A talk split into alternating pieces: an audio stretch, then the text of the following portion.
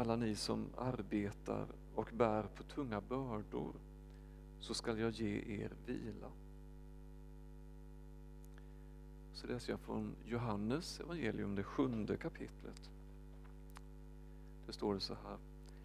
På den sista dagen, den största i högtiden, stod Jesus och ropade Om någon törstar, så kom till mig och drick.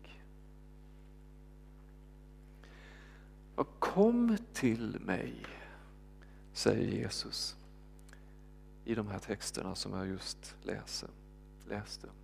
Han säger inte gör nu så här eller tro nu så där. Utan han säger kom till mig. Och det finns ganska många exempel i evangelierna. De här fyra böckerna i Nya Testamentet som berättar om Jesus. Där just det här finns. Människor som kommer till Jesus. Människor med en nyväckt längtan. Människor med ett behov. Människor som plötsligt ser en möjlighet till förändring. Och så närmar man sig Jesus.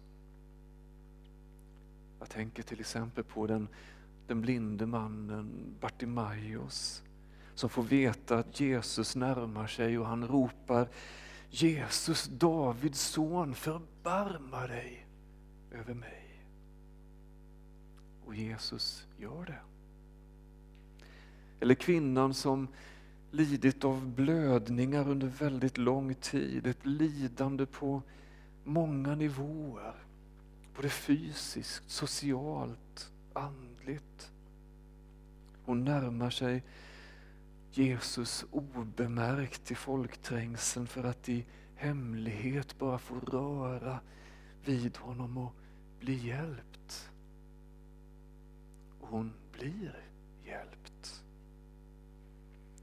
Eller kvinnan som av sin samtid kallades för synderska men som kommer till Jesus när han befinner sig hos en av hennes värsta kritiker och smörjer Jesu fötter med balsam och gråter befrielsens tårar för att hon har mött någon som ser henne, bekräftar henne, tar emot henne. Och också tänker jag på den här mannen på korset bredvid Jesus som inte rent fysiskt kan ta sig närmare Jesus för han är fastspikad, men som ändå ber Jesus om en tanke. Tänk på mig när du kommer med ditt rike. Och Jesus säger, redan idag ska du vara med mig i paradiset. Och det finns många, många fler exempel människor som har snappat upp någonting. Som har sett och förstått något.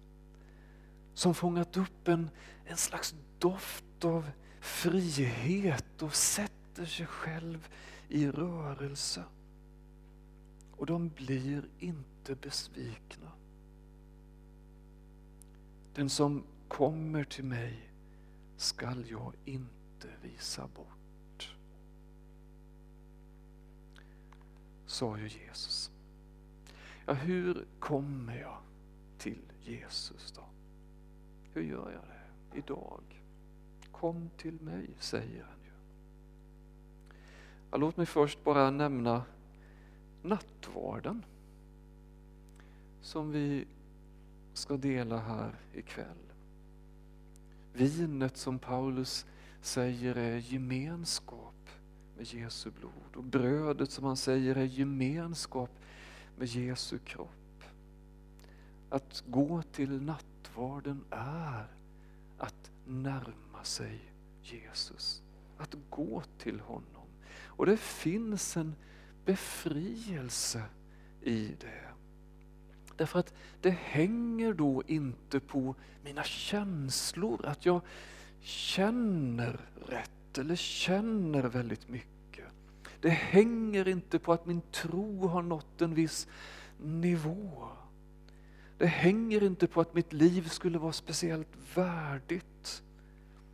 Utan det handlar om helt enkelt att jag vänder mig till honom som redan har vänt sig till mig. Och kommer till honom i nattvarden.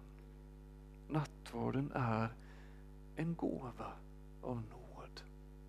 Ett möte med Jesus. Och vår tro säger oss ju också att Jesus från Nasaret, han som vandrade här för 2000 år sedan, fortfarande lever och är närmare oss än vad vi kan ana genom Guds ande. Och det innebär att han hör oss. Det innebär att vi kan tala med honom. Säga som det är helt enkelt. Ibland tror vi att vi måste vara så bra på att be och göra rätt saker och så för att det ska fungera. Men det var ju just det som Jesus kritiserade hos fariseerna. De tror att de ska bli bönhörda för sina många ords skull, säger Jesus. De fina orden, de rätta orden. Men så är det inte. Jesus söker ju oss på riktigt, de vi är. Redan i Gamla Testamentet så står det om Gud att han visserligen bor i helighet i höjden men också hos den som är förkrossad och har en ödmjuk ande. Ja, så står det. Jesus möter oss där vi är. Precis där vi är. I sanningen. När vi vågar säga som det är, komma som vi är. Då är han inte långt borta. Så prova att tala med honom. Som när du talar med en riktigt nära vän. Det finns någon där som hör. Till sist bara ett ord om det här med längtan.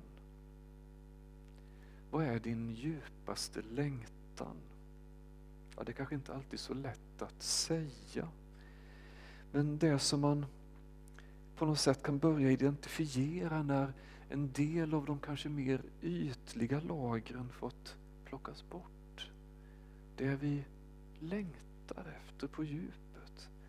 Någonstans i oss så finns ett behov, en längtan efter Gud. Vi är ju skapade av honom och för honom. Våra hjärtan förblir oroliga till dess de finner ro hos Gud. Så sa Augustinus en gång för länge sedan. Men det Jesus sa, kom till mig.